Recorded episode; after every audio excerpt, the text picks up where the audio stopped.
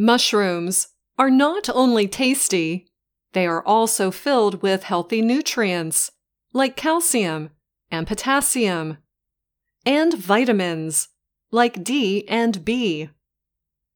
Some people not only enjoy eating mushrooms, they also like to collect them in the wild. But that is not for everyone. While some people are knowledgeable enough to collect mushrooms in the woods and eat them, many people are not. Eating the wrong mushroom can make you sick or even dead. Therefore, buying them is the easier and safer choice. However, there is another one. You can grow mushrooms yourself inside your own home. In a recent article for the Associated Press, plant expert Jessica Damiano explains there are two ways to do this. You can buy a set of materials from a garden store called a grow kit, or you can put them together yourself. Grow kits are a great way for beginners to try growing mushrooms. These grow kits include partly grown mushroom starters called spawn. The spawn is set in soil and is contained in its own grow box. You put the spawn in water overnight. Then you return it to the box and open it to fresh air. Spray it with water two times a day. Within two or three weeks, you will be eating mushrooms with more on the way. Damiano says it is a fun, easy activity, and people will likely ask you about it.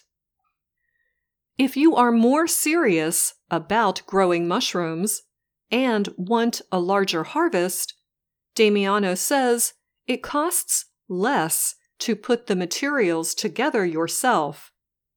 It is easy, she says. For starters, you will need a wooden, metal, or plastic box or container. It needs to be about 15 centimeters deep and large enough to hold your harvest.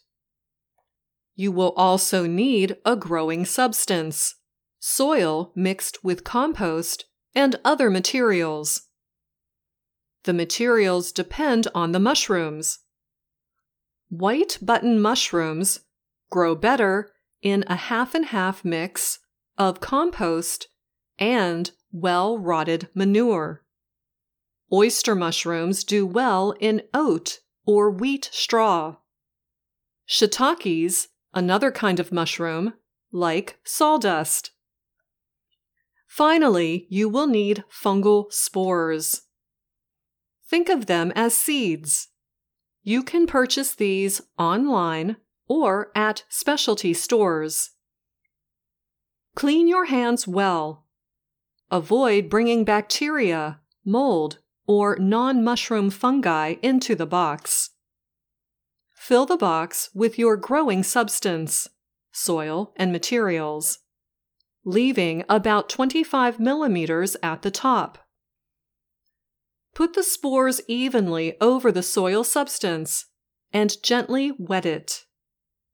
Spray it with water twice daily.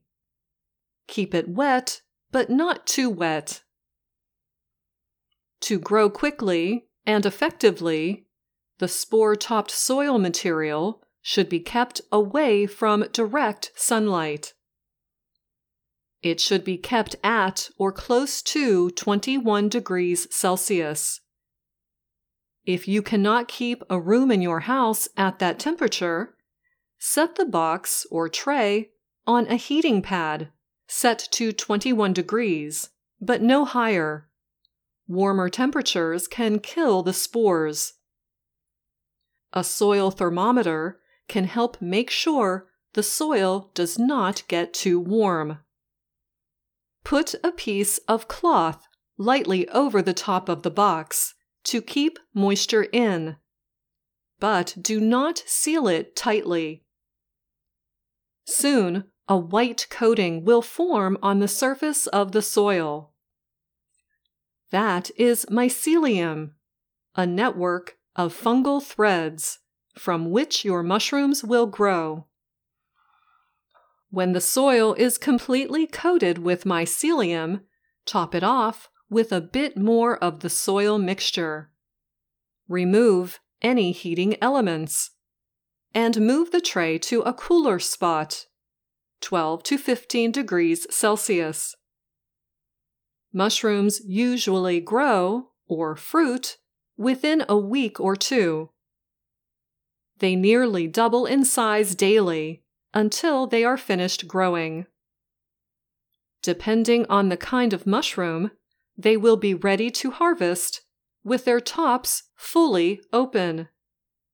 That will be roughly three to four weeks. Use a sharp, clean knife to cut them at soil level to avoid disrupting nearby growth. I'm Anna Matteo